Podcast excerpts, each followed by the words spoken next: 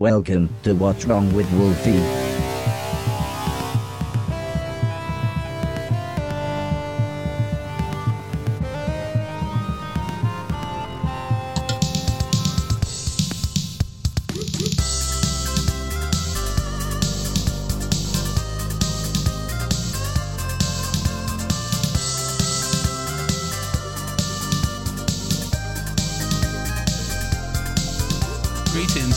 To What's Wrong with Wolfie, a retro podcast dedicated to the pop culture of the eighties, nineties and zeros. My name is Jason. And I'm Rich. I'm Chris. And I'm Steve. And it's time to serve the public trust, protect the innocent and uphold the law as we discuss the Paul Verhoeven sci-fi classic, RoboCop. We get the best of both worlds, the fastest reflexes modern technology has to offer, onboard computer-assisted memory, and a lifetime of on-the-street law enforcement programming. It is my great pleasure to present to you, RoboCop.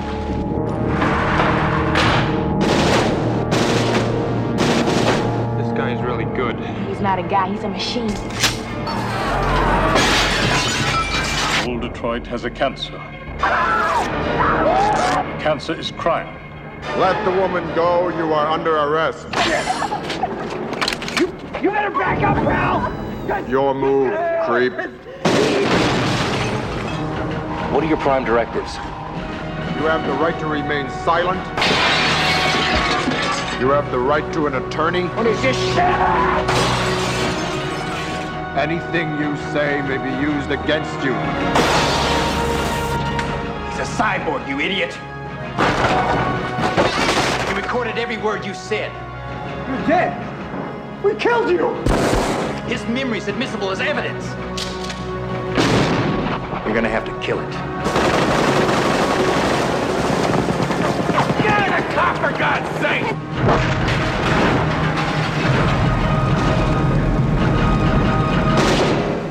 RoboCop, the future of law enforcement.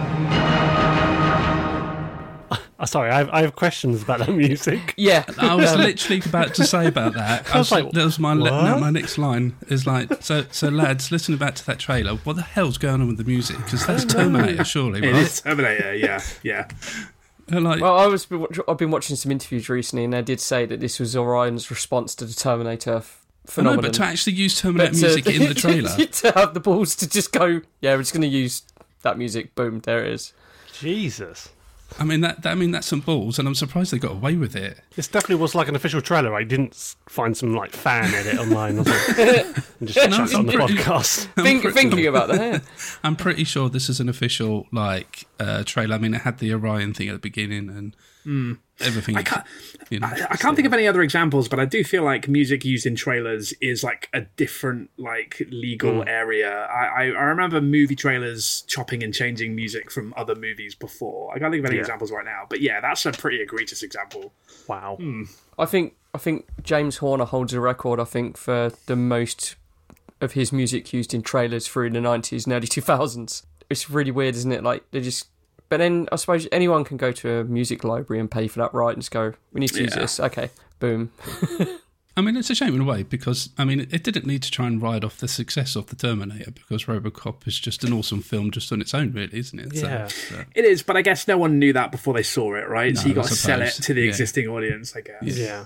Well, in a violent, near-apocalyptic Detroit, the evil corporation Omni Consumer Products wins a contract from the city government to privatise the police force.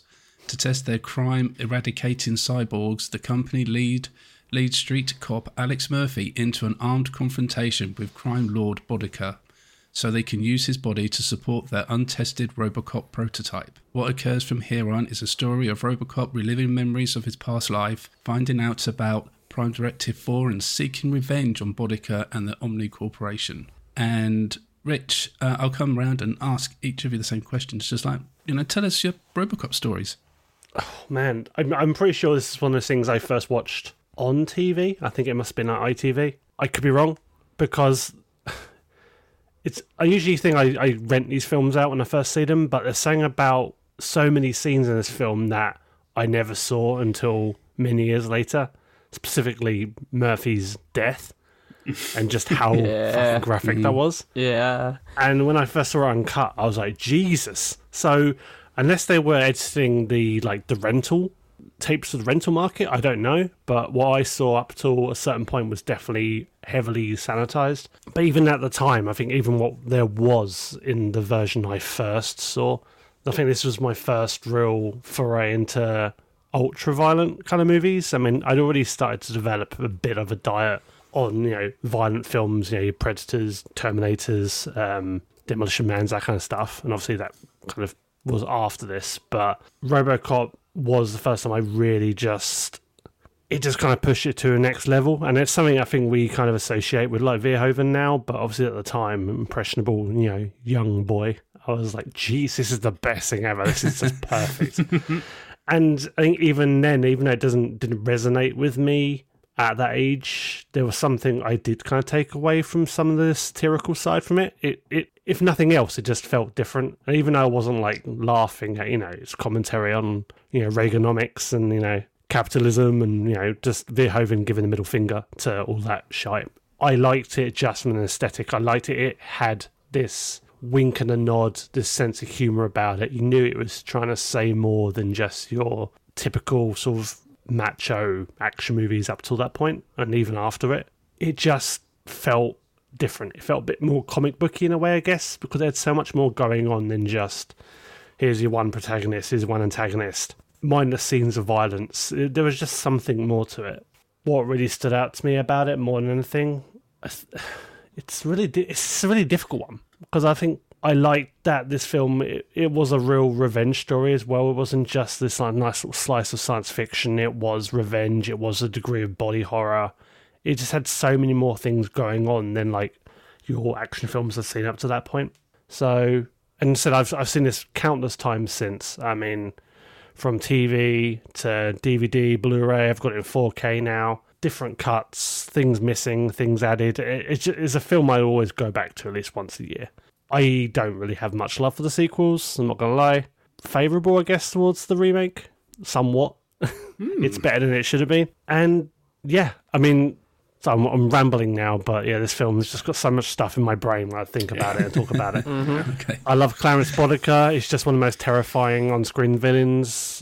Anne Lewis, it's fantastic. Love her to bits. Uh, I can't remember if they killed her in the sequels. I think they did. That pissed they me did, off. They did, yeah. Yep, that's bullshit. Um, Ooh. Yeah, not happy about that. Doesn't really count because it's RoboCop free, so. Yeah, yeah, the jetpack, so. Um, that, yeah. Fucking hell. uh-huh. Oh, man, what else? There's so many things. I, I mean, I remember as well, it's probably, what, a few years after the film first came out as well, but. I, I jumped on, and we can actually go back to that trailer we listened to earlier, the music in it, also having the RoboCop versus Terminator game and Mega Drive oh, as well. Yeah. Oh, yeah. Similar yeah. in a way to this film being my first real encounter with, like, ultra-violent, you know, on-screen violence. It, that game was the first, like, real violent game I ever owned slash played. So that was just like, whoa, it was a trip. The seeing, like, dudes exploding into fountains of blood and blood splatters up curtains and windows when you were like shooting people inside the flats. It's just so cool. Like, so cool. I really love RoboCop. I don't know what to say. I mean, it's not many different things I consume. I don't feel like it's a franchise that's been mined to death, surprisingly. Yes, it's had like two other sequels. It had a T V show that was completely devoid of violence, um, where you just shoot a stack of boxes and the boxes would fall on people. It's that kind of level of violence. And who can forget Commander Cash as well? Uh, that was, oh God, so cringy, so cringy. But yeah, I just, I really love RoboCop as a character. I love Alex Murphy. There's so many things I want to say about what this film has to say, things I'm reading into that probably aren't even there. I know there's been like essays about, is this film a trans allegory as well? Because it, which is quite a mind trip, oh, and I've that's been really quite, that's quite deep. Looking I've into never, that. Never really yeah. thought about that. I, we we oh, maybe we'll dig into that later or after this. Because yeah. I've not heard that before. That's very no. interesting. Yeah, it's a it's it's a trip. So I'm yeah. going to hand over now to someone else that isn't rambling quite so much about this film, because there's so much stuff is packed into my brain when I talk about this film. So yeah, I could go on all day. A bit like Star Trek, really. So. Firstly, this episode of Wolfie Pod is brought to you by the six thousand S U X. Um, I always love the fact he just sucks. I think it's so beautiful. The six thousand sucks. um, oh, dear. One of my favourite jokes in the whole film. I think I must have found it late one night on a T V broadcast, and to say it came along again at the perfect time of my life where I was really getting into really high concept sci- science fiction at quite a young age, actually, believe it or not. And um, this film is hands down just a flawless, perfect, deliberate B-movie. And it's perfect. It is trashy. It is loud. It is super violent. The cast is on point. Everything. It just, like, I don't know what else to say that Rich didn't say. Um, I, I was kind of obsessed with the RoboCop uni- like film. I've still got my battle damage oh, Kenner RoboCop toy actually wow. in a box somewhere, where you can remove the chest plate with bullet holes and the vi- and the helmet comes off. And yeah, I still have that, and I've never parted with it. But I we used to play RoboCop in the school playground at primary school. And again, and like Rich said, I had never seen the full version until I bought the Blu-ray. Must have been ten years ago or so now. And to see the unrated, unedited version, that was just insane. The just the sheer violence and body horror, and just it just hits all of the marks. Even if you're not into high concept shit or stuff, There's every there's something in this film for everyone. And every time I watch this, like Rich, maybe once every year or two, I get more jokes because I'm getting you get older, and you get the satire jokes, and you get the privatization jokes. Like the whole film opens with an accidental firing of a, a space-based weapons platform, and oh God, yeah. yeah, just it just within the first like ten minutes, it's just like, this is what we're doing, this is how we're going. But the cast is just fantastic. Peter Weller is just an amazing guy. And I was always, always, always obsessed with how the makeup looked in this film and how they put Peter Weller into that suit. It's just gorgeous. It's just flawless. And the way they blend his skin in by look, making like it's sort of stretched over the mechanical parts to keep the organic parts. It's just... And yeah... Like, exactly what Rich said, it just came along at a time where we were being exposed to super violent films. It didn't turn us into mass murdering fuckheads. That we know of. Yeah. No. And, yeah, we were watching stuff that we shouldn't be watching, and it's just great. It's entertaining, and the music is fantastic, and it's real beat behind it, and, yeah, just it is just a great, great film. And I think we'll go into it in more detail as we record. Yeah, so uh, I also really love this film. I would say easily, very, very comfortably, one of my favourite films of all time. Uh, I first saw this on V H S cassette in the early nineties. I, I had a friend uh, whose dad exposed him to films that he should not have seen at his age. And I think there's he... a pattern emerging here with all of us. And he liked it. Well, my parents would not have let me watch this film, but I used to go around to his house and I would secretly, like, he, he showed me the early Peter Jackson films, like Bad Taste and Brain oh, Dead man, and yeah. stuff. And um, in hindsight, I feel like, you know, he shouldn't have been watching those either. And I feel like he was like, I need to spread this uh, P T S D around because I can't handle this on my own. Someone else needs needs to see this shit. So so he showed me RoboCop, and yeah, I loved it, even though it fucked me up because it's incredibly violent. Yeah. And I definitely used to sit in classrooms and, and have little flashbacks to yeah. some of the scenes of this film.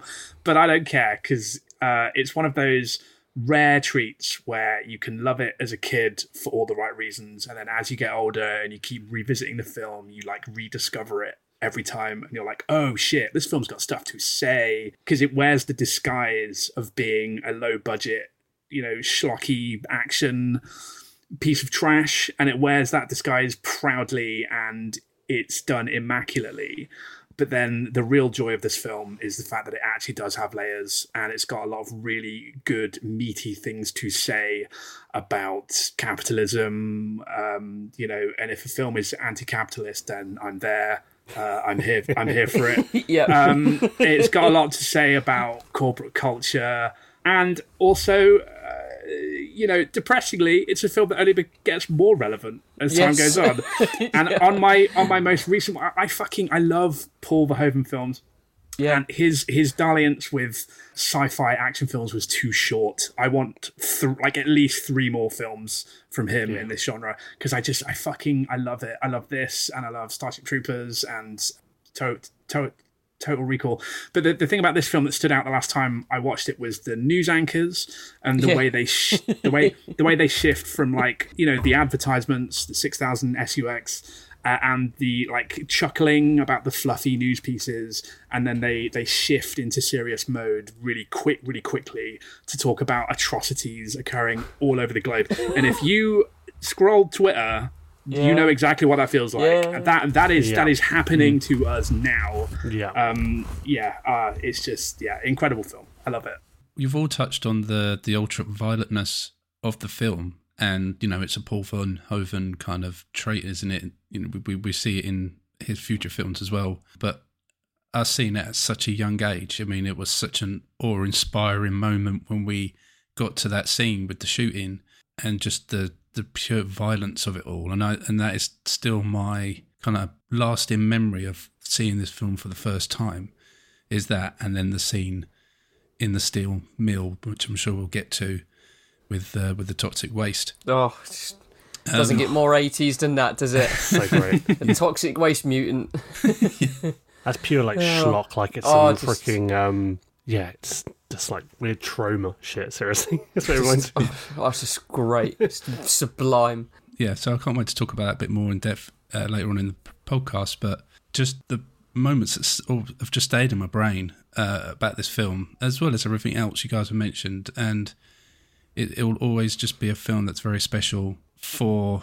I mean, like, in the eighties, in this time period, there just seemed to be a, a bunch of films that just didn't really care and just went all out with the violence, didn't it? And it just they just didn't seem to have a, a barrier, was there? But yeah, and just the whole... Just the whole, you know, dude turns into a machine, going around, solving crimes, and... I always found it a bit weird. I watched it in the trailer and, like, you know... I don't know, like, RoboCop, he's so futuristic and he just jumps in an, uh, an old eighties police car and drives off. And I think I just feel there, like the dude needs a, to be in his own, like, super futuristic car or something. There's actually that's, a story a behind point. That. Is there? Um, yeah, I, again, it's one of my... RoboCop was one of my obsessions growing up. I have all these random obsessive moments in my life. Uh, the They were looking for a futuristic car but couldn't find one because it was in the mid-eighties. So I can't remember, was it, it was a Ford... They used a Ford car that looked as futuristic as they could, so they gave it a matte black paint job and did something to the headlights or something and made it look as futuristic as they could. But also, the the weird commentary was, like, it's based in the near future, but how much has anything changed in the past thirty years? Not much. So yeah. They kind of got away with it, and I always wanted that toy, RoboCop's cop car. Never got it. I always wanted it, and they they they occasionally turn up on eBay, and they're just great. So it's proper, like, American police car, and it's matte black, mm, and it just don't looks even gorgeous. Know the price of those on eBay. But. No, um, that, I, that that really stood out to me at the time as well. The concept of, of a robot driving a normal car. Yeah. Um, but it's great. I it, I think from what I understand as well, they get the the uh oh, the, the the the person um who wrote the film. It's escaping me. Edward Edward Newman. He he. wanted like a like a super futuristic, like, Blade Runner style feature, yeah. but obviously they didn't have the budget for that, so instead you've got, like, a sort of grungy semi-future version of Detroit. But I think it super works. Yeah. It feels like it is Detroit before technology explodes into a Blade Runner f- future, right? It's like the precursor to things being really nuts in terms of technology, and I think that sort of grungy dystopian future really, really works. Well, I think, yeah, I mean, it grounds it a lot more, and I think it makes the the commentary, the whole, you know, message about capitalism, like, way more impactful, mm-hmm. instead of it just being this, like, you know, completely Hollywood, you know, sci-fi landscape, just something you can't actually relate to. It's just enough futuristic enough, but it's still contemporary, where it's like, okay, yeah, whether it's the eighties, whether it's even now to an extent, it looks familiar, it looks relatable. Yeah. It just feels really, really grounded. And I think it gives the message a lot more weight. So, yeah, I'm glad I didn't have the money mm-hmm. like that. Yeah. But it's it's funny because these commentaries on capitalism and privateer, private, privateering, um, privatization, um, privatization of corporations and services and stuff like that is just, it's not just an eighties thing. These things are in films now, but I think by doing so, everyone's aware of capitalism in its horrible forms.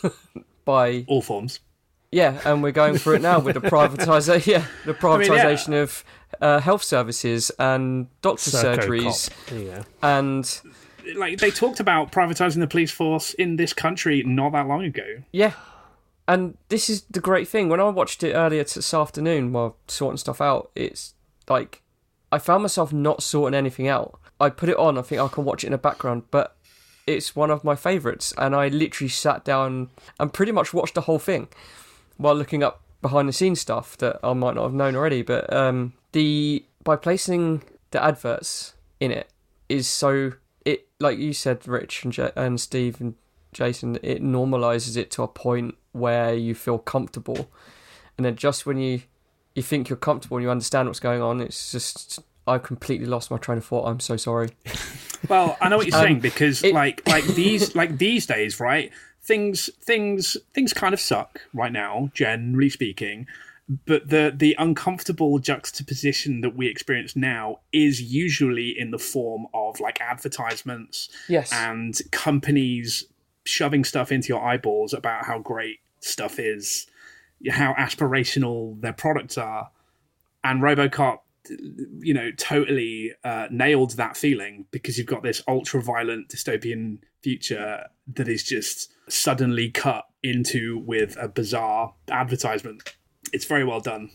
And it's, it's again, like Blade Runner before it and quite a lot of films as well, the, by, by throwing that in your face, you realise that it's a a tale of two, not tale of two cities kind of thing, but it's how the other half live. Instead of the class system, you've got the dirt poor and the super rich. And yeah. if you watch Blade Runner, um, there are many versions, but just watch the final cut. It's the best one. Again, you look in the poor district, and I watched a documentary, the one that was made about a year ago, was it? Two years ago? The making of RoboCop? Yeah. Uh, where they brought all the actors and producers and people in and talked about it. The dynamic is you've got people with nothing and people with everything, but the people with everything are, f- like Steve said, throwing all this stuff at you. You've got billboards everywhere. You've got newscasters just spinning shit because that's what they're told to spin. They're selling you a product. And exactly what this film is. It's selling everyone a product. Yeah. And yeah. What is it that Bob Mor- Bob Morton says about Ro- RoboCop? He's like... Uh, with with these new, you know, uh, privatized police force full of robots, we predict the end of crime in yeah. Detroit within forty days. Yeah. And you can either you can either take that as like that's, you know, ridiculous sci-fi concept, or he's talking out of his fucking ass, and he's a corporate stooge yeah. spouting bullshit just like they do now. Yeah, and it's like totally it's like you're you know you're stood on a on a stage cl- claiming this. All the homeless people do not give a fuck about what you're saying. Like all you're doing is earning uh, a return for all of your investors. You total scumbag. Another thing in this film as well, what I find um, it's kind of a random scene, but like you talk about the themes of you know the people that have nothing, the people that have everything, whether it's through ab- well, it's pretty much guaranteed through absolute you know corruption and shitbaggery. But there's in that scene, like on the um, gas station, like forecourt, when Emil is filling up, mm-hmm. and he holds up the guy in the booth. But you get that really, really cool shot where it's really close in on Emil's face from like the side, and you see the like clerk in the little booth in the gas station, and he's like incredibly small in the frame, behind mm-hmm. glass, sort of hands up against the glass. Emil's right in your face, and it's almost kind of framing it like how small the other half are, yeah. and how just completely dominant, in dominant, literally dominant in the frame for us as a viewer, like Emil is, or people in his circle. And it's just really, really cool. It's almost like the guy in the gas station is almost in a cage. He's in this little booth doing his like late job. He's studying as well for these for his like exams or whatever. And it's just like, yeah, it's really, really clever. Like, and it's not quite as literal as some of the other stuff in it. Yeah. Like, be it billboards, be it, you know, actual bits of dialogue. I really love that scene. And it's something I kind of, it clicked to me like years later when I thought, well, I think I know what they're doing there with the way yeah. that's been shot. And it's really, really, really, really cool. I was very the same with um, when you get the flashbacks to Alex Murphy's life before. Yeah. Where they're painting the police force as this kind of like down and out thing. They've got outdated equipment. They've got outdated everything. It's all old. It's all hand-me-downs. Mm. Yeah. What's happening now? Exactly the same is happening yeah. in our military. Well, N H S and our police with forces. Their Windows ninety-eight computers. Yeah. And what struck me was in the flashback, in when Murphy goes back to his old house. And this is why I love these high concept um, things where you've got, again, it's, again, to bring, I suppose, Star Trek and Blade Runner and stuff like that into it. It's, no, no, it's, it's my, like the way they've done it is you can program something or someone, but ultimately love, compassion and memories will surface mm. and change that programming for the better. And you, when he's in the house and he's having his flashbacks, he starts beating stuff up. But as you look around the house, and again, like you, Rich, it was only later and, you know, probably a few years ago, maybe ten years ago even, um, when I watched it, I was like, hang on a minute, is that telling us that the police in this iteration of reality are on really high, decent wages? Because the house is immaculate. It's got that free-roaming flat screen that follows around the house and stuff. It's, and... It was a eureka, like not eureka moment, but I sat there and I was like, is that really what they're getting at? Is the fact the police force is privatised and that's why these cops are getting paid decent money and living in decent neighbourhoods? Because that's not real. That's mm. not the reality of this down and out cop district in rundown Detroit. It didn't. I mean, it was yeah, such a jarring even... difference. It was it weirded not weirded me out, but it was just like I couldn't quite grasp it. I mean, it's either that or, like, people on minimum wage now have big flat screens and iPhones, right? And they have those because the production of those is outsourced and the yeah. suffering in the production of those is outsourced, right? So it could also be that, right? People in this world Maybe. should be satisfied because they have a flat screen that follows them around their house, but, you know, they get paid peanuts and everything sucks. Yeah, and it's that corporate corporate thing, isn't it? Like, yeah. everyone wants these things just to have the thing. They don't yeah. necessarily use the thing or want the thing. They just feel like they need the thing. yeah. But Apple, like, take a bow. Those those struggles that um, Murphy has throughout the film, like this is a this is a, um, a revenge film in the literal sense, right? In the schlocky B movie sense, uh, he gets gunned down and then he comes back and take and takes revenge. But also, like, he is taking revenge against, you know, the corporation that. that did that to his body and who brought him back from the dead, and he's taking revenge against that system and against capitalism, and he's saying, like, fuck you, I'm not a unit of production that you can just exploit, like literally oh. exploit my body for for your production, for your returns. And he just comes back and says fuck you and shoots that guy out of the window. That's one I'm of the very... coldest bits in the film as well, when they're yeah. like first piecing them together, and like they say, "Oh, we saved the arm," and they just like get rid of it. Like, and that yeah. itself is so cold and horrible. Yeah, all like, I wanted little was little bit of yeah. humanity, and you just like, no, bin it. Yeah. We want this, and this is a product, and it's just horrible. Yeah. And that's so. funny. Like, I was waiting for someone to bring it up, or I was, but did someone mention Star Trek? um You may not like T N G season one or two, but everyone who's familiar with Star Trek needs to watch The Measure of a Man. Oh, yeah. Oh, yeah, yeah, yeah. yeah um, of course. And instantly when I realised this a few years back, I was like, actually, hang on a minute. It's the same story. A guy comes in and claims the character of Data as Federation property because he's a machine. But no, he's a sentient machine, and... this is the exact same story where they have taken someone who's essentially dead, stripped his humanity, used his brain and his biological elements to put into a machine because the brain's processing power is higher than that of a computer processor. So it makes sense to do that. And The Measure of a Man is a very similar story, if not yeah. identical, where this asshole comes over and says Data is now the pro is is a product. He is Federation property and he needs to be studied. And Data, being the logical brained android, is like, but I am property.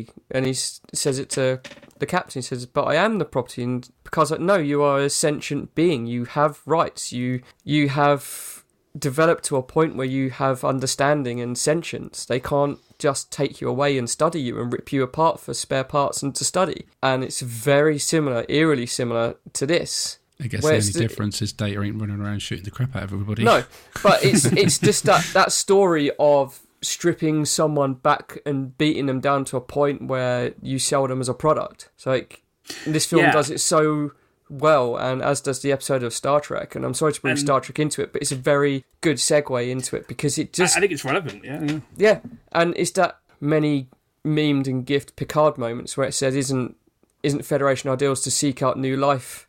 Well, there it sits. And he says, I'll rest my case.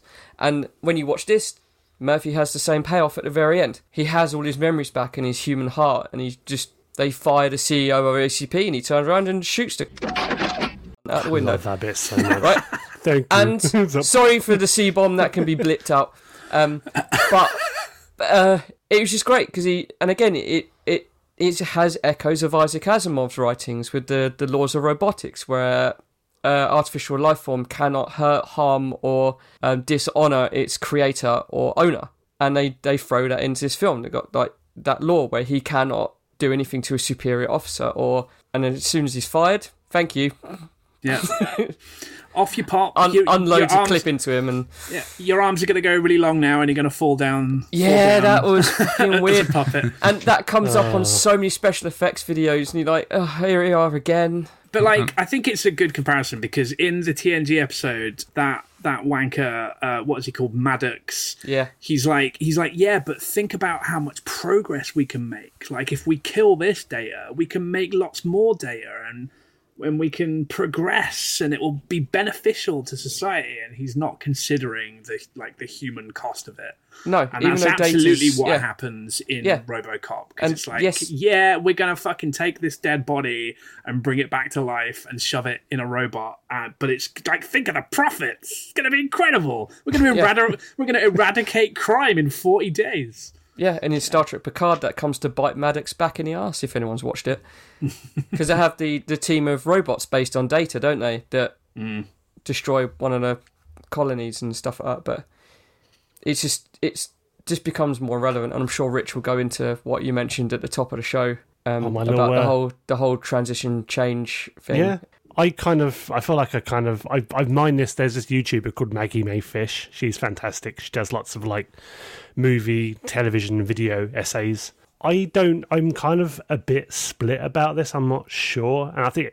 Again, like all this kind of, you know, all pop culture, all media, it's open to interpretation. We, we we put things into it that, you know, might not be there, but I think it kind of, for some people, it kind of just aids with the experience. It can be a comfort. It can make things more enjoyable, more relatable. But what she's basically said about RoboCop and that whole, like, trans allegory is, from the outset, when you first meet Murphy, when he first enters the precinct, I mean, I'll say it, I think there is something actually quite feminine about him. His appearance, his stature, the fact that when he first meets Anne Lewis, she's very much like his equal. She's not like your typical eighties action movie, you know, female character. She's, yeah, she's got attitude, you know, her build. They're very much equals. And then I think you go for the trauma of his murder.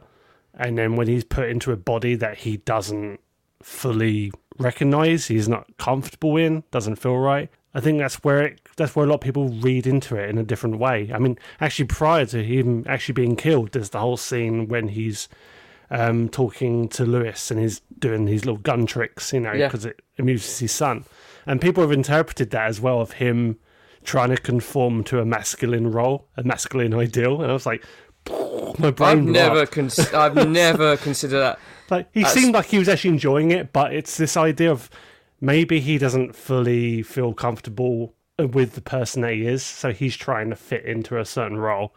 And then when he ultimately becomes RoboCop, he's in this different body. When he first encounters Lewis again, when he's actually, you know, behind the mask, he's looking at her. When she says, "Oh, Murphy, it's you," he's looking at her, but it's it's it sounds kind of nuts, I know, but that's the first kind of interaction he had with a person when he's actually RoboCop himself, and he's looking at it almost like it's a mirror. You're seeing this feminine figure talking to him, telling him, you know, to basically remember who he is, to identify correctly and not go with what people tell him he is. And I was just like, okay, this is actually kind of nuts now. Again, I don't think Verhoeven did that, but... Yeah. Uh, yeah, I mean, look, there's not a chance in hell that that was any consideration no. during the production of the film. But, like, like, allegory does not have to be present in a text for you to find it, right? That's no. what that's what happens when you when you sort of do a reading of any text. And I think that's com- completely valid reading. I yeah. think that's I think that's a really cool take. I mean, you can say it's kind of, it falls apart early on, actually, because of the fact he becomes Robocop through something basically against his will. So you could kind mm-hmm. of say, well, actually, that's instantly where the allegory falls apart, because he's, yeah, that happens through trauma. He's being forced into that body, whereas, you know, some people believe that's actually the case, but they're arseholes. Mm-hmm. Uh, but yeah, it wasn't free will, to be fair. But I feel like a lot of the things that happen either side of that moment when he gets killed, I don't know. I, I, I see it, but yeah, do I think it's the, actually the case by design, even considered? Probably not, but it gave but, the film a nice new dimension. I actually quite like it. Like the way absolutely. I, I watched it the other, and, not, the other morning. I was like, you know what, this kind of works. Yeah. so, and, and it speaks to... You know, it speaks to the quality of the film because it has layers, and you can do that kind of dissection and examination if you want yeah. to, and because there's a lot there. There's a lot going on in this film, for yeah. sure.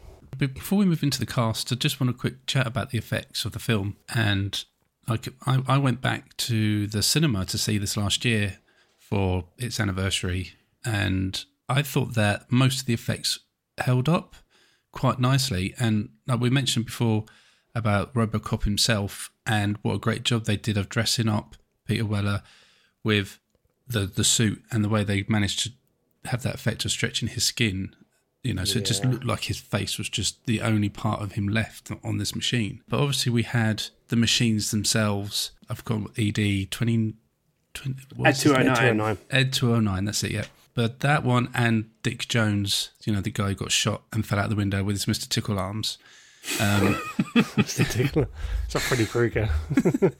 He, you know, that one in particular still stood out as really mm. bad, um, yeah. and it was quite, you know, there was quite a few chuckles going around the cinema uh, after that particular effect. But for its time, I, th- I think that the effects themselves were pretty cool. I, I so like E D two oh nine, obviously stop motion. So stop motion has its limitations, and it does look dated.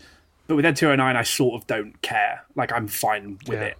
I, I, but, like you say, when uh, Dick Jones falls out the window, that's basically unacceptable, what they did with that. Like, yeah, and it, it's, it's a real shame.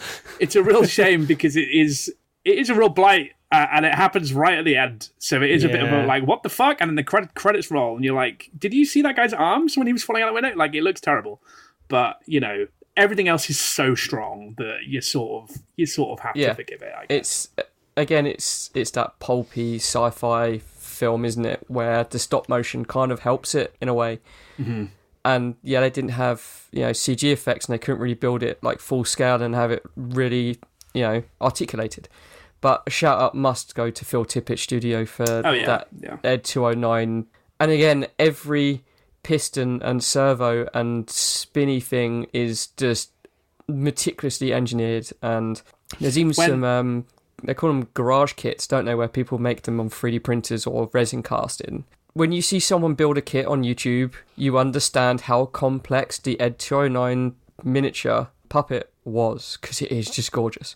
When it's just absolutely gorgeous when you see it moving, and there's you're seeing all these little things moving, not just it's not just walking, it's got all these other things going on, these back, other background things. It's just, it's just gorgeous. Even watching it, um, yeah, on my the normal screen. Of, my probably my favorite E D two oh nine moment, and this sums me up, is where RoboCop lights one up outside uh, the O C P headquarters. Oh, it's just and yeah. that little like toe spasm in. just, it's just a little touch. It's something you probably wouldn't get with. I mean, yeah, you'd get it with C G. Obviously, they could decide to, to animate that, but there's something about seeing that in stop motion, the fact they yeah. went that extra little mile to this little touch. So it was almost it was quite comedic. I yeah, love that so much. That's it's the point. So if brilliant. You read interviews with Phil Tippett when he was doing the animation, they wanted to give E D two oh nine more than just a robotic. They wanted to give him a more animalistic, natural look. So you do that. You get like the lion, like tiger roars. Yeah, yeah, yeah. And then he cries like a baby at the end as well. Like E D two oh nine, when I when I was a kid, was fucking terrifying. I was terrified yeah. of that thing yeah, yeah, when I was same. a kid. And and part of it was because of the weird animal roars that he did. Because yeah. it was like, wow, someone programmed that robot to have animal roars, and that's frightening to me. And what the scariest scene for me was when RoboCop was ru- ru- running away from him, from him and he goes down the stairwell mm. and... E D two oh nine can't work out how to go downstairs, which is hilarious. But like when you see the foot, all the little articulated bits in the foot, while the robot's trying to work out how to navigate stairs, and Ro- RoboCop just like books it. He's just like, I'm out. Peace. Yeah. Uh, while E D two oh nine is just like flailing around on the landing. Even though that's like a comedy moment, I still found that really scary. Yeah, no, it adds, it gives Ed some weird edge, even though it is like that's funny. It's kind of unpredictable. You don't you yeah. know any what minutes before you saw him completely destroy someone in a board in a board meeting and be the mm. most terrifying thing ever. It's almost like he is. Yeah, it's it, it feels like a performance. Like he is a, yeah. he is a character. Ed. It's like, you know, fucking Joaquin Phoenix played him. You know, you just don't know quite what to think, and it makes you very uncomfortable. So yeah. Ooh. I mean, and the other, the other thing of the of the film that really stood out for me, as we're talking about the effects, is not just the visual effects, but the sound effects. And you touched upon it there mm. with E D two oh nine, with the like the tiger roars that he that he made, but also like all the RoboCop noises, his thud as he walked. You yeah. know, you had the thud, thud, thud. But then you had that kind of like machine kind Wonder. of gurs and whirs as well. It's that weird like power punch sound. It just does that weird, I can't describe it. It does it when he kills Boddicker at the end, but there's a bit earlier in the film as well. Yeah, it's a really cool sound effect when he like just punches or shanks someone. So, yeah, and it's, I mean, it's Peter Weller's performance, right, of like being a robot coupled with obviously the suits and the sound effects, like really, really sell it as being an incredibly heavy, dangerous robot. What is it, four hundred pounds of pounds of foot pressure he can crush in his hand? Crazy. Yeah, something like that, I think.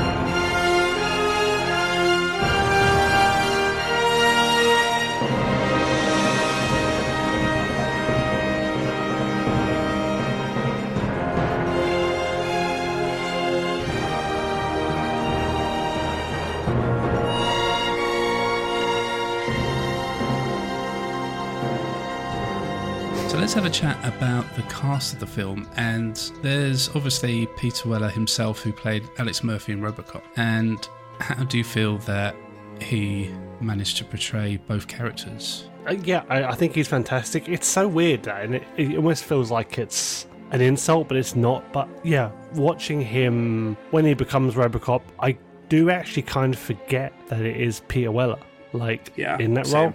I almost feel like it could just be someone else's jawline. Like you really feel, and I guess in a way it works, because you think he becomes RoboCop, he loses humanity. You don't see Murphy anymore. You just see a jawline with this robotic body. But yeah, I really forget it's him doing the performance. It could easily have been, oh, he plays the cop guy who gets massacred, and then they get some other guy in to, you know, be the, the hero of the movie. And but yeah, it's him, and I yeah I, I I love him. I mean, it feels like we don't really get much time at all with Murphy, but the humanity that he has is a nice little sense of humour. You know, the way he just kind of gets on so well with Lewis from the first time they meet. So yeah, he's just incredibly likeable, sympathetic, and yeah, obviously when he becomes RoboCop, is it quite a cold performance? Yes, but it's obviously by design, so it's not not bad in any way, shape, or form. But yeah, it feels like he really is playing two characters. It never feels like there's this, until obviously later on when he actually, you know, unmasks, you get to see some of that humanity come back. But I think the whole time he is just RoboCop doing RoboCop things. It feels like there's a real separation. So that is a credit to him. I mean, he doesn't really necessarily have to, you know, flex his acting muscle while he's playing RoboCop, but he does such a good job at playing those two roles, and yeah, I, I think he's fantastic in it. Yeah, he. he I, I, I agree. I sort of wish that we got more Murphy uh, before he dies, but you know, it's a pacey film. It needs to get a move on. It's called RoboCop, but but yeah, it is a real stark difference between uh, the character of Murphy and then when he's in the suit. Uh, but he does a lot of incredibly good work, considering you only see his mouth for most of the film. yeah. Uh, but yeah, he, he he does he does really really good work. And well, then it- the scene where they take the mask off and you see his face, that's also a very disturbing scene that I remember from my childhood. Mm. But yeah, it's it's very well done. What I love most about that scene in the steel mill is still to this day we are seeing Murphy's face, current face, at the same time as Murphy does. It's jarringly shocking, and it's supposed to be body shock. It's supposed to be, what have they done, you know? And he's remembering who he was, and it's a lovely scene because they're having this heart-to-heart with his old partner, and he's remembering what he is and who he is, and also come to terms with what he now is. And it's a lovely scene, and heads up the, the makeup department just seamlessly blending the stretched skin over the the um the mechanical head. Yeah, it's it's cruel is how it strikes me. Like yeah. what what what kind of what kind of monster does that work where they're just pinning this guy's face skin onto metal and like yeah. stretching it back? Like it's it's cruel and horrible and, and yeah. Also, they they I think they went through so many different design iterations of the suit, but by making it really disgustingly grungy engineering rather than seamless futuristic engineering, it works on a such a deeper level of he's a prototype, you know? It's rough and ready tubing and piping, and it's not it's not perfect, which is what I'm trying to get to. Yeah, but, but and, when he's when he's got the helmet on, he looks perfect, yeah. right? But yeah. then you take the helmet off and you realise that it's horrible. Yeah. And it it's like, you know, what the corporation is doing. It's Omni Consumer Products. We are yeah. a big, you know, shiny conglomerate, but then you look under the surface and it's and, and it's horror. Yeah. It just it's beautifully done. It's again it's that, that what's on the surface isn't necessarily what's underneath commentary. It's done so beautifully well in this film. And Peter Weller's performance, I think, like you guys must have said when I was off air for a minute, he went into it and apparently did these kind of like bird-like, almost reptile movements because, like we said, he could only see his mouth for most of the film. And you need to have that performance factor in your visual acting, in your body language. And he did it beautifully well. Yeah, I like the way that he kind of, his body moved, f- turned first and then his head followed. I was my throat my throat motion he has in the whole film is there's the bit when he uh, just basically I think it's where they're producing all the uh, the drugs and he goes through and he just runs through a load of um, Boddicker's men and he does that yeah. cool like turn and pivot where he kind of turns up and I, I can't I hope you know the bit I mean but he just yes, kind of almost like turns on his waist and then he kind of tilts yeah. upwards and looks mm-hmm. aiming the gun and he just his head stays almost locked the whole time. Yeah, it's, it's such just, a really cool like inhuman kind of motion. I love yeah, it's it. So mechanical. Yeah. When they said that yeah. he put in some some bird-like inspired performance, you can see it because if you watch a bird, they move their head before they walk or before they move anywhere. Peter Weller does that. His head moves and then his body moves. His head moves first, his arm moves second, and it's just it's a glorious performance. Just watching, it's like a it's like a complex dance almost, especially in that warehouse scene and the suit itself. Just oh my god, that's just love it. I, I did I did some reading about the production of this film today, and apparently the suit came incredibly late. They didn't even know what RoboCop was going to look like because Verhoeven was very indecisive about it, and Peter Weller did a lot of like mime work to work out how he was going to move. Yeah, as a I robot. Did hear that. Yeah, and then they put the suit on him, and he's like, "I can't do any of the stuff that I've learned because yeah. this suit is not what I expected." And they were like, "We have to shoot. We have to keep going." So tough shit. But he he insisted. He was like, "No, no, no! I have to know what I'm, I have to know how to move in the suit." So they like paused the production for a few days while he worked out how to move like a robot. So all of that performance that he's done, he came up with in like two days or something, but he just absolutely, absolutely nails it. But yeah. Also, did anyone pick up the, um, again, like the Dick Jones's, you know, monkey arms?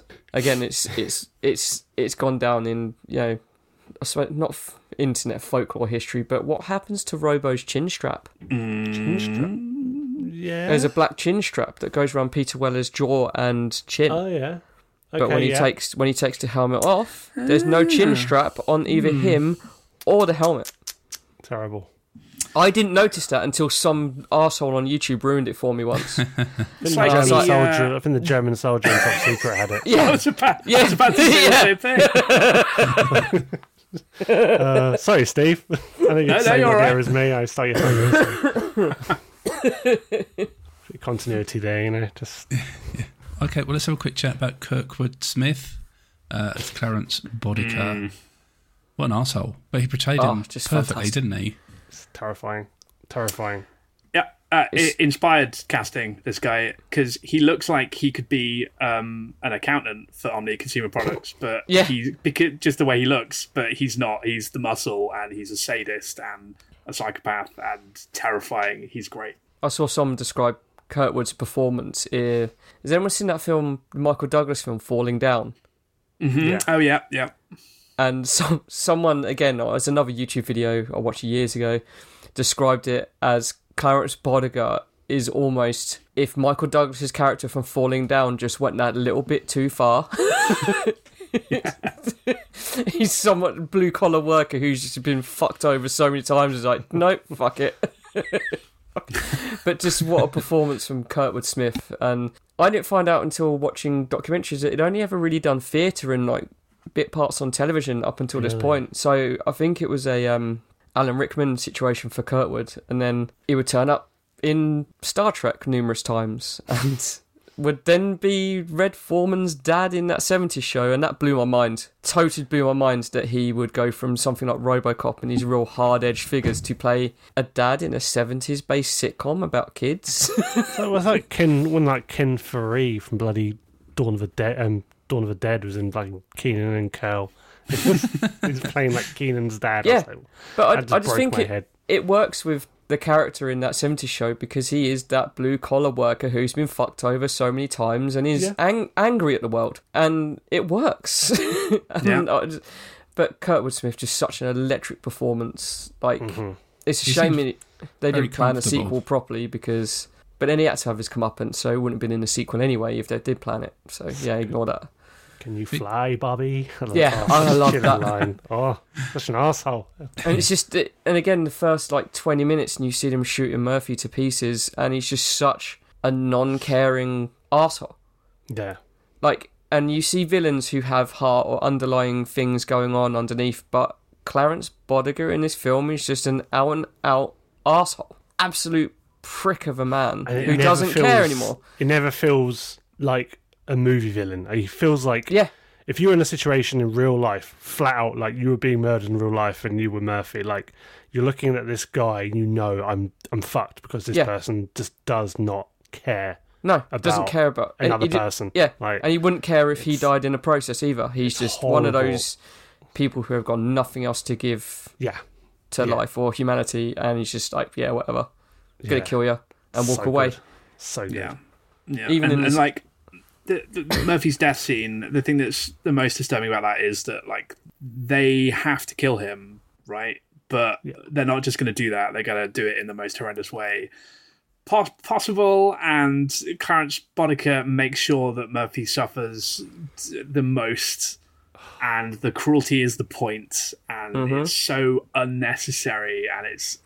Like that man is truly sadistic. Yeah. But it was the it was the torturing before the shooting. Yeah. They were he was getting off on it. He off. was he was buzzing.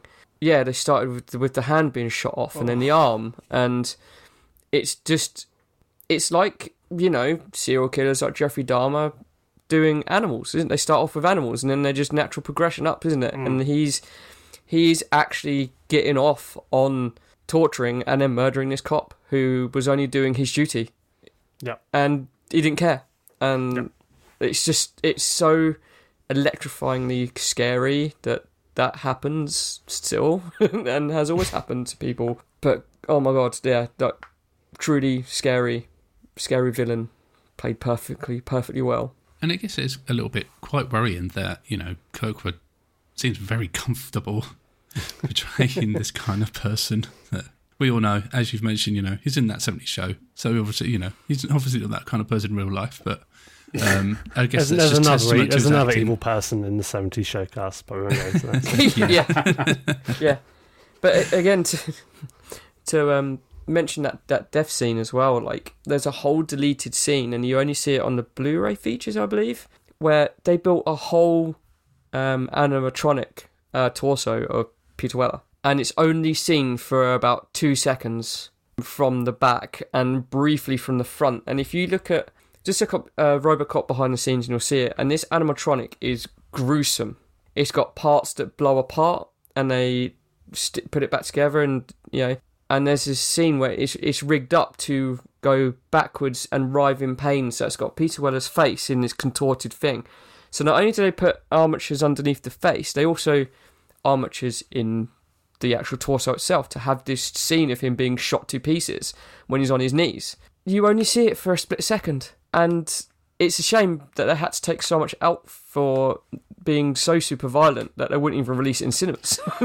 I'm pretty you sure know. the direct the director's cut. I, I'm I'm fairly like you, you don't you don't see it for very long, but it is very very convincing. Yes, um, yeah, because it's sort of you look at Peter Weller's contorted face, and then it sort of pans round to behind. And yeah, that's, that's when the shot. That is the shot. In the head. Yeah. And yep. The back of his head explodes. It's extremely convincing. Mm-hmm. It looks very gruesome and very real. Yeah, that's the shot, and it's just... Yeah. I would love to see a proper version with that full scene restored, because you own... I think I've only ever seen behind-the-scenes stuff of that thing where they, they're resetting the rig, and it just... It looks gorgeous.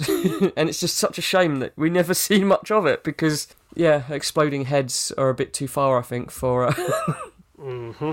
But arms and hands are absolutely fine, and being shotguns to pieces is absolutely fine. But absolutely not a close-up of a headshot. No. no. Next on the list is Ronnie Cox, who played Dick Jones, the bad dude who kind of got the RoboCop and the E D two oh nine, you know, schemes up and running, and trying to get one up on on the old man, the leader of, of the corporation, so he can be the dude in charge. Effectively the bad person of, you know, apart from Clarence, he was the next bad man of the film, but just in a different kind of style. Ronnie Cox betrayed him effectively, didn't he? Yes. Yeah. I think like Boddicker, but in a different way. All equally kind of uncomfortable to watch, but... Cor- corporate version corporate, of Clarence. Yeah, he's that person that you kind of fear at work. Mm. Uh, guy, he's the arsehole, he's the guy that's... yeah. yeah, it's just... There's the bit, like, with um Bob in the... in in the... in the restroom, and it's just I was just horrible. Thinking of this like that myself, mm. yeah. And he grabs him by the hair. It's almost like he's kind of getting a bit handsy, and he just, like, grabs his hair, and he's just... Yeah, he's unstable. He's fucking unstable. He doesn't want anyone trying to walk over him. He just is driven yeah. by, you know, power. And it's just, yeah, he's a bit of an arsehole. Yeah, and he hires Bod... Bod uh, Boddicker to do his dirty work because he yeah. can't do it himself, but yeah. you know, you sort of get the impression that if he could do it himself, he he would he'd be fine with doing that stuff. It's just the ruthless corporate uh, environment that he's um, you know that he's cultivating for himself. It's a scumbag. Um, and of course, we couldn't uh, talk about the cast without mentioning Nancy Allen, who played Anne Lewis, and just the the heart of the film. Yeah, absolutely. Yeah, she's, she's phenomenal. I love yeah. her a bit. And I don't uh, know. Major, major childhood crush on oh, the yeah, character yeah. about oh. yeah. yeah. She's so cool. I, I, I've yeah. never really known what else she's been in. I, I um, would like to watch more stuff with it, her in. The documentary I watched earlier today, she was like America's sweetheart, like kind of actress. I think she's been a, thought, done a... No, I, I so think cool. she's done a, a bit part in like the Carrie movie, the Stephen King movie. Oh, okay. But yeah, yeah I think so... she was just doing the, the rounds.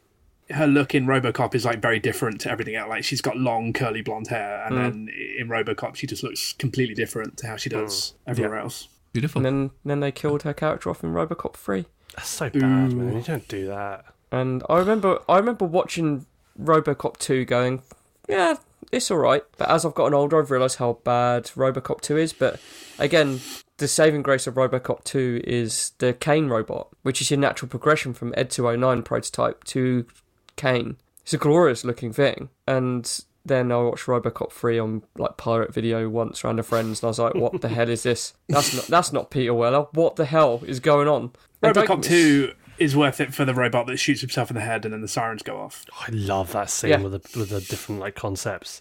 Mm-hmm. So fantastic. And you have to wonder almost if that's like, if they actually cycled through designs they maybe were considering for the first maybe. film. Yeah. I'd like to think it's a big in-joke, but... What's that, for the Kane robot? Yeah. Oh, God, yeah. So good. And again, so good. Like, there's videos of people building a garage kit of the Kane robot, and it looks stunning. I need to watch it's, RoboCop two again now. It, really it's great. A stunning piece of engineering, both E D two oh nine and the Kane robot. But I always, I always remember the scene that where they dismantle RoboCop and dump him outside the headquarters of the police station. Yeah. I always remember being more horrified at that than the body horror in the first film. I was like, but you can shoot RoboCop to shit, yeah, but he'll repair himself and he'll be fine. But to dismantle him and throw him on the ground, which is a, a beautiful puppet, by the way. But, yeah, the sequels, let's just not talk about the sequels. Yeah, let's leave it now.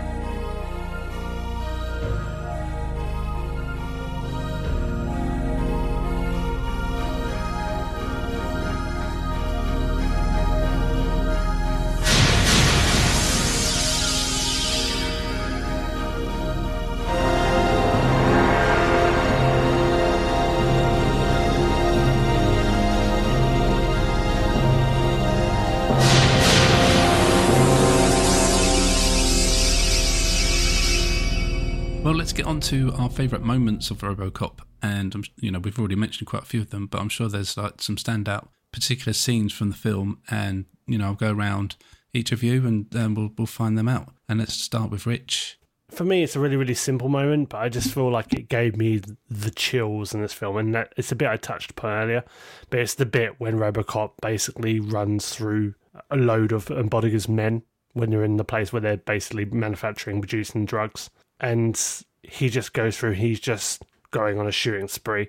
It's just saying about the way that whole scene is shot, the way the score is used. It's just, it's simple, but it just works. It was the one real moment that you really felt like he was just kicking ass. And it was a, it was, a, it was one of the few proper, like, hero moments of the film.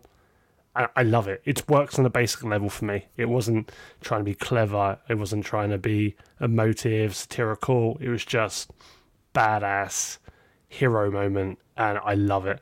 And predominantly because of the score, the way it was used, um, the way it accompanied the action. It just, yeah, yeah. I, I love a moment. Again, it's very simple. It's not a lot I can really break down about it. But yeah, I just remember the first time I watched it, and even the other day when I watched the film again, it's, I still get goosebumps from it. It's so cool. Yeah, no, it's a cracking scene, and um, definitely appreciate what you're saying about it. Like, like you say, it's it's nice to be. I don't know. It's a bit of a grounding scene, isn't it? Like, yeah, it strips it back for a moment. It just becomes a bit of a hero film. It just comes and takes out the bad guys. It's not trying to do anything more than that.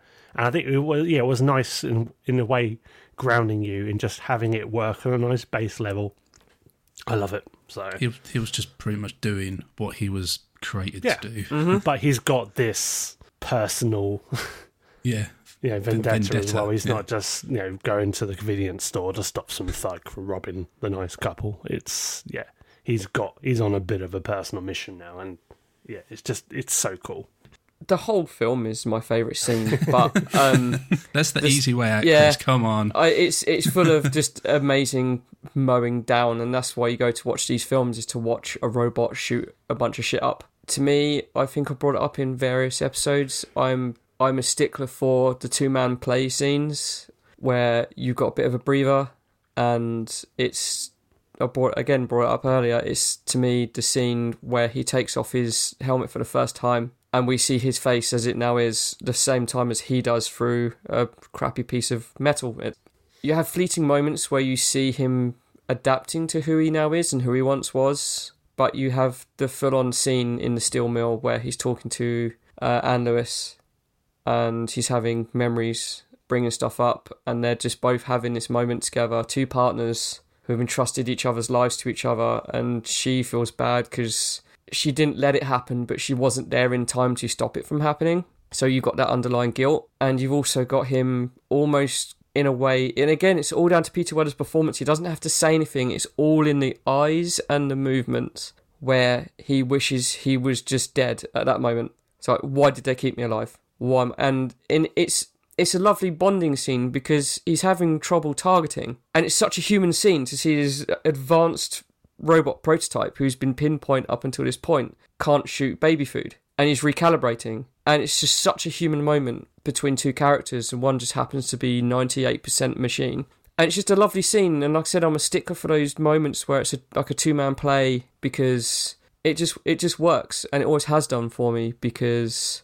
Gives you a bit all, of emotion, we, doesn't it? Yeah, we all have those moments where you're questioning everything in life. And in that five-minute scene, they're both questioning everything. Where they are, how they got here, why they're there. It's just a lovely scene. And then it ramps up when they hear the cars pulling in to that amazing... gruesome, grotesque finale that we have, or semi-finale. So it's like got three endings, this film, isn't it? But um, yeah, I was gonna say, I like how he has to shoot the baby food, and I'm sure there's a bit of like anger behind that, that shooting as well, you know, because mm. I'm sure he's very cross of having his own substance he can eat his baby food.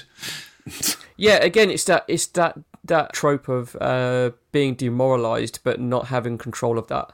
But then, like, yeah, it's... you know, the question comes into my head of, like, so he has to consume this, like, baby, like, pureed food gloop, whatever it is. And, like, that, surely there's waste. Is it? Is there waste? Does he have to go to the loo? Or it's we, not you know, mentioned in the film, but I can only assume it's a processed storage in mm. the suit.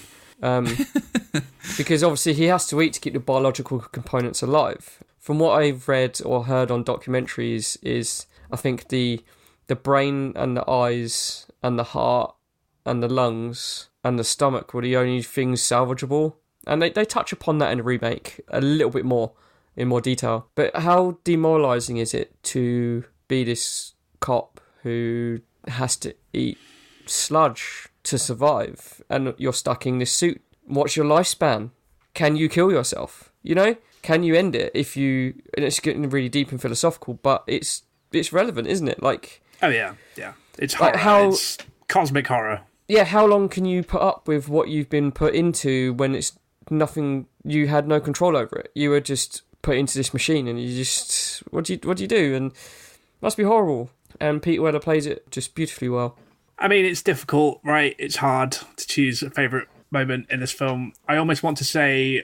right at the very end of the film, but I can't remember the character's name. After Dick Jones gets shot out the window, that executive oh. just turns and gives oh, yeah. a thumbs up, smiles, gives a thumbs up. His face. Amazing stuff. I love it. But, so but um, I think it's the scene in the boardroom where they demonstrate E D two oh nine and it goes wrong, right? Yeah. Like, please, oh. please put down your weapon. You, you have twenty seconds to comply, and it just doesn't work. And that guy, I can't remember his name either. What um, Kenny? Yeah, um, just like gets fucking obliterated, and he's like running around yeah. saying "help me, help me," and nobody, like ev- everyone's staying away that, from yeah. him because E D two oh nine is about to blast him to pieces. And it's the it's the Paul Verhoeven squibs, like the squibs oh, are just yeah. fucking immaculate. Uh, and if you watch the director's cut, it goes on for way too long, and it's yeah, horrifying. It's just, just glorious. Body just smoking yeah. as well on top of and the... Then uh, oh. the scene ends, and everybody is obviously... They're like, oh, God, that was awful. Oh. And then someone says, someone call a paramedic. It's like, that would help. oh, I, I've always loved that. Was someone someone get a goddamn paramedic? Yeah. And like, uh, he, he's more than a paramedic, but that's the joke. it's, but it's like...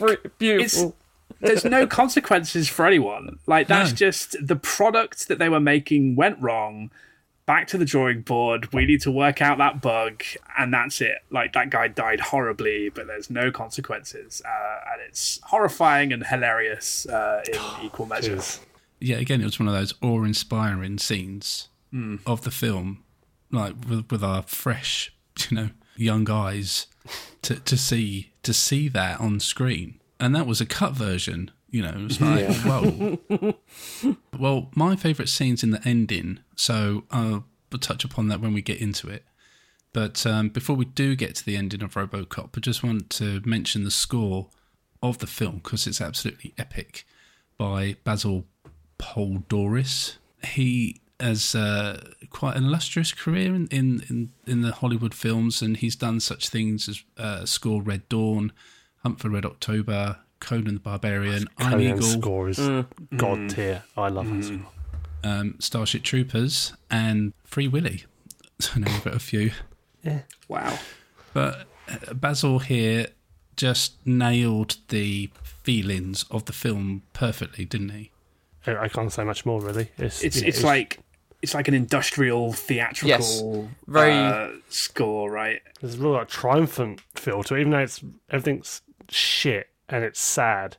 But there's this real like triumphant energy to it, like yeah, RoboCop, and it just feels it's, it's like a superhero score, yeah, right? So it's, and, and and it's like over the top, like RoboCop's theme is playing over the top of like the montage of him go going out and quote unquote solving crime, yeah. which means making people's them. chest cavities yeah. fucking explode, the guy in the dick, yeah, uh, with this incredible industrial score over the top. Yeah, it's brilliant. It's great. So great. I'd, I've always loved the score for this this film. It's, like I said, it's just so metallic and dark and like it well hitting an nail on head, Steve, industrial sounding, intertwined with that almost Back to the Future-esque theme for for RoboCop playing underneath. It's, yeah it's just sublime. Even did he score the um news anchor segments and the ads, because it's such a a jarring juxtaposition between this dystopian score to all of a sudden everyone's happy, buy our products.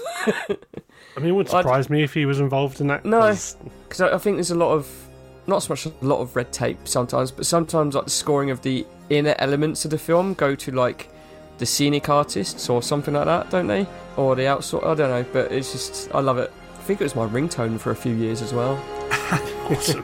I think it was everyone's, wasn't it, at some point? Yeah.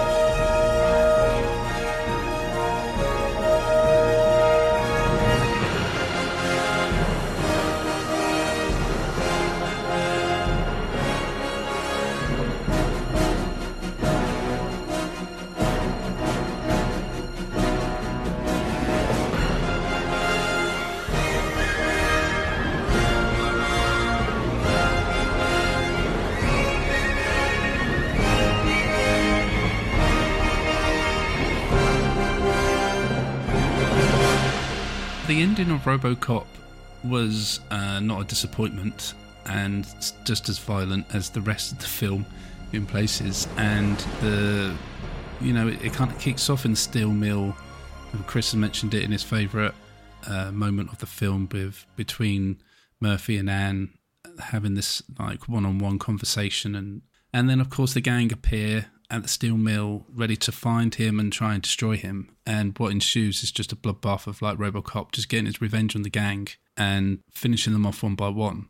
And this part of the ending was was just, I don't know, like it was just memorizing, wasn't it? And this is like plays into where my favorite scene of the film was, because it, it had to be the toxic waste moment, you know, where where he does fall into the toxic waste and he's just gets out and it's just roaming around the steel mill, like melting away.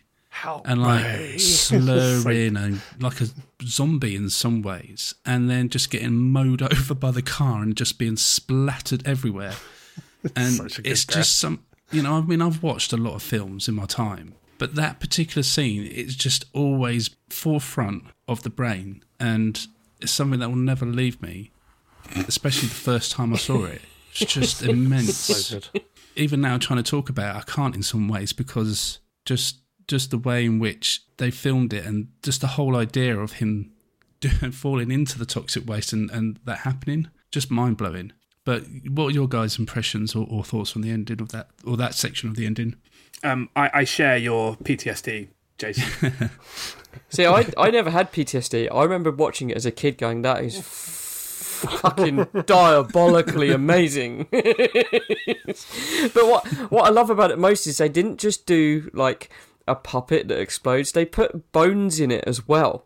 Oh, so when when he dissolves, you just get this multi-layered explosion of mutated toxic human, and it's just sublime. Yeah, it's, it's the way for, yeah that's yeah. it for me it's the way yeah. the head comes off and splatters yeah. like a water balloon on the windshield. Oh my goodness. so great so great You kind of get a mix of emotions of like you, you start to feel a little bit of pity on him when he's walking around erring and moaning and melting and stuff, and then and then you then your brain clicks and think, well no, because this dude's an arsehole. Um, he doesn't. He doesn't need your pity. He doesn't need your to feel sorry for him or anything. Yeah. He deserves this. He deserves this ending. And you're kind of going through that kind of emotional ride too. As much, I think for me, as much as I love the uh, this bit, my favourite bit from the whole, like, that part of the ending is, uh, I forget the guy's name, but it's when he's in, like, the crane cockpit and he drops all the scrap metal on oh, RoboCop. Yeah. And you get, you get Lewis has the big, you know, the big fuck off gun. And you get that really just fantastic, because he's just shouting out to Clarence, yeah, you see that? I got him. And then she just Boom. fires off a nice low angle, wide shot. Just the whole crane just explodes. And just, he's like, he's gone. You know, like, Clarence yeah. just realises that shit. Just that quick shift from, like, pure euphoria to just dead. And I, just, I love that scene. And it gets a bigger laugh from me than even the bit with the meal and the toxic waste. I don't know why. It's just directed so beautifully. Like, I, just, I love that scene. So we've briefly talked about the section where RoboCop is, goes to the Omni Corporation and needs to get his revenge on, on, on Dick Jones, really. And throughout the film, we, we we see on the screen about Directive Four, and RoboCop can't quite access that information, can he? Mm. We don't really know what, what Directive Four was through most of the film, but we, we kind of get to see that here, where he plays the video of of him, of Dick admitting the, the ordering of the killing of Bob Morton, and, you know, and then Dick takes the old man hostage, which we get the, the great line of, like, Dick, you're fired, and, like, you know, RoboCop just turns around and goes, thank you, and then yeah. shoots the crap out of him. Fantastic. And then you get the the final shot of the film, I guess, where, you know, they they what do we call you, son? And, like, he turns mm. around and he says, you know, Murphy. And then it kind of just cuts to the end of the film. And then the whole yeah. theatre cheers. Yes, he's yeah. got his he's got his Murphy back. It's a, it's a great moment, but there's no way that the old man does not know who that is. So it's a bit weird when he's like, nice shooting, son, what's your name? It's like, you know yeah. who that is, come on. But it's yeah, a great setup. It's a great setup, though, for him to just go, Murphy. It's fantastic. It almost um, makes up for the incredibly long-armed Dick Dick Jones yeah. falling out the window. Oh, yeah. yeah.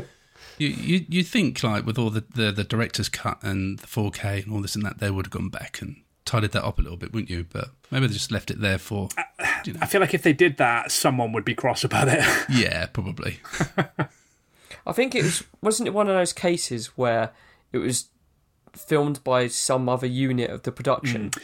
My and understanding is they, they like couldn't afford an effects studio, so they, they hired individual like they they hired Phil Tippett, like, individually, and different people did different parts of the effects. Yeah, so they subcontracted it, and I think That's by the right. time the shot was done and cleaned up and given to the editors, they were like, well, we can't refilm it, and they just were like, well, what else are we going to run then? From the, the low-key death of just getting stabbed in the neck of Clarence. Yeah. yeah. Oh, I guess so we good. could talk about Clarence's demise, could we? I don't, I don't know if how, like, because Murphy's, f- well, first initial death was so horrific, but Clarence is just so simple and to the point mm. where it's just set up early in the film where Murphy's, well, it's technically what we know now as a U S B key, isn't it? It's a thumb drive. yeah. That he, he gets stabbed in... in the neck with a thumb drive. Yeah. that, that he, yeah. That he can interface with computers. It's a, u- a universal data connection in space. Yeah, it's a thumb drive. Yeah. And it's just such a Jeez. low-key, simple death where he just engages that data key and stabs him in the neck and lets him bleed out. You're right, because Boddicker's the kind so of guy simple. who would want to go out in a blaze of glory, right? He would he would almost want to die like Murphy did, because it would be like, you know, a group, like a dramatic death. But yeah, you're right. It makes sense that it would piss him off just to get stabbed in the neck. With it's just, a U S B it's just cable. Such a, yeah, yeah, just such a simple death, and it just, I don't know, it always stood out to me as fantastic. But all that's left to do, guys, is just to give you, give us your verdicts and final score on RoboCop.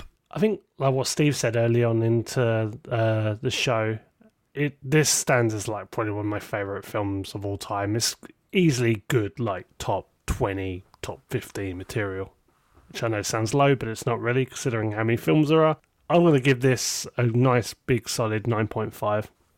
Oh, it's got to be a ten for me again. I just loved, I love everything about this film. It's, again, with a Verhoeven film, it's it's so delightfully simple, yet so delightfully complex in the same instant. I've just always loved it, and I always love revisiting it, and when my old action figure turns up, I'm always like, oh, fucking yeah, look at that. Like, still got it. And yeah, I was just always watching it. And I remember playing, well, we used, I think we said we used to play it at school on the field, you know. Who would have thought, you know, nine or ten year olds playing RoboCop yeah. at a primary school? But then I see what my nieces and nephew watch now, and I'm like, yeah, it's, nothing's changed really. Nothing's really changed. There's Chris throwing his tender around like it's nothing. We're on to a good run this year, lads. We're on to a good run. Yeah, yeah we well, pick well. I mean, so. I mean, if the listeners are wondering, like, are we just going to talk about our favourite ever films and T V shows? Excuse me. Just so we can give them really high scores. Don't worry, we do have some bad movies coming up for us to talk about, yeah, which yeah. I'm sure will not be getting very high scores. So, Dave... I feel like me giving Top Secret a ten is going to come back to haunt me every time you ask me this question. Because I can't, I don't necessarily regret it, but it does feel weird in hindsight that I scored Top Secret a ten. Uh, there's there's no way that I can give Top Secret a ten and not give this a ten. So mm-hmm. uh, I I fucking love this film. So I, I think it, I think it has to be a ten for me. So ten from Steve, ten from Chris, and a nine point five from so Rich. I'm trying to be, you know, trying to be different, trying to sure. Don't worry. Not so predictable. It's not getting a, it's not getting a ten from me, so don't worry about uh, don't worry well, about that. Just on the Ronnie Cox puppet's arms alone, Jason, yeah? Yeah. RoboCop is a film to me of like the first time I've seen such a such a such a film, and it's left such a a mark on me for those particular scenes, but just for the story in itself. And I always kind of label Star Trek as being like the forefront of me getting into science fiction. But I think I have to give RoboCop some credit for that as well, because I, I'm sure I saw RoboCop before I started watching Star Trek. And with its with such its like science fiction themes and connections, that this must be one of my one of my first experiences that I really enjoyed of the science fiction genre. That that I have to give it credit for that on its own, as well as The, the the great special effects and the great acting from Peter and um, excuse me from Kirkwood, that it, it does eclipse lots and lots of films for me. It's not, you know, it's one of my favourite films, definitely. Uh, it's not my favourite film, which will obviously get reflected in my in my score. But yeah, it's it's such a I don't know. Like in some ways, I wish there wasn't sequels to RoboCop. I wish it was just mm. a standalone kind of film, because RoboCop on its own is it's just this special thing that exists that can't be touched, it can't be matched. Even the, even the RoboCop remake did a good job of it, but it just didn't have that Paul Verhoeven kind of touch to it, which obviously the, the original does, and that it just yeah. It just, it's it's just an untouchable thing, really, and it should just have been left where it was. Yeah. But would you say, Jason, that the film did its job and it should have been left alone, but because, you know, they needed more profit, they had to bring it back uh, and yeah. bring it back to life? And you know. Yeah, yeah, big capital, capitalist kind of... Oh, making the catap- cat, cat, capitalist... Uh, Hollywood money, yeah. And then not understanding what the film was about in the first place. Mm. Sure. We've seen this many times before. Yep. Yeah.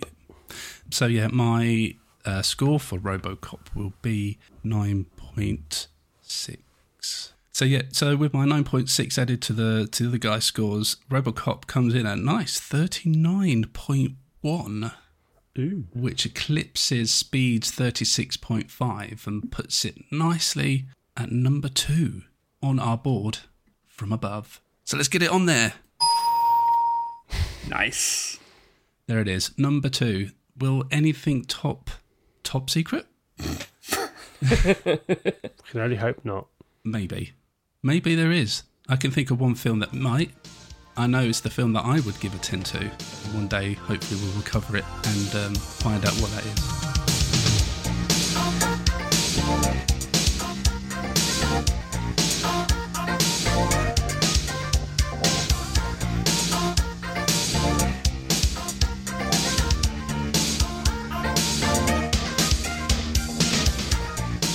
All the time we have for this week. A massive thank you as always for everyone joining us. If you would like to donate to the show, then please visit our Ko-fi page where you can show your support starting from just a single pound. Come and join us in our Discord server to discuss the topics we cover on the podcast, films, T V, video games and much more. Link can be found in the show description or on our website. And speaking of the website, please give it a visit. We have articles, game reviews, my entire back catalogue of episodes and more at the wolfie pod dot com. Chaps, time to say goodbye. Thank you for your cooperation. There you go. Bye. Bitches leave. And so the finale of this podcast was brought to you by Sunblock five thousand. Oh dear, my name is B. Jason, and you've been listening to What's Wrong with Wolfie, a retro podcast to the max. We'll catch you guys later. Bye-bye. Bye. Bye. Bye. Bye. See ya.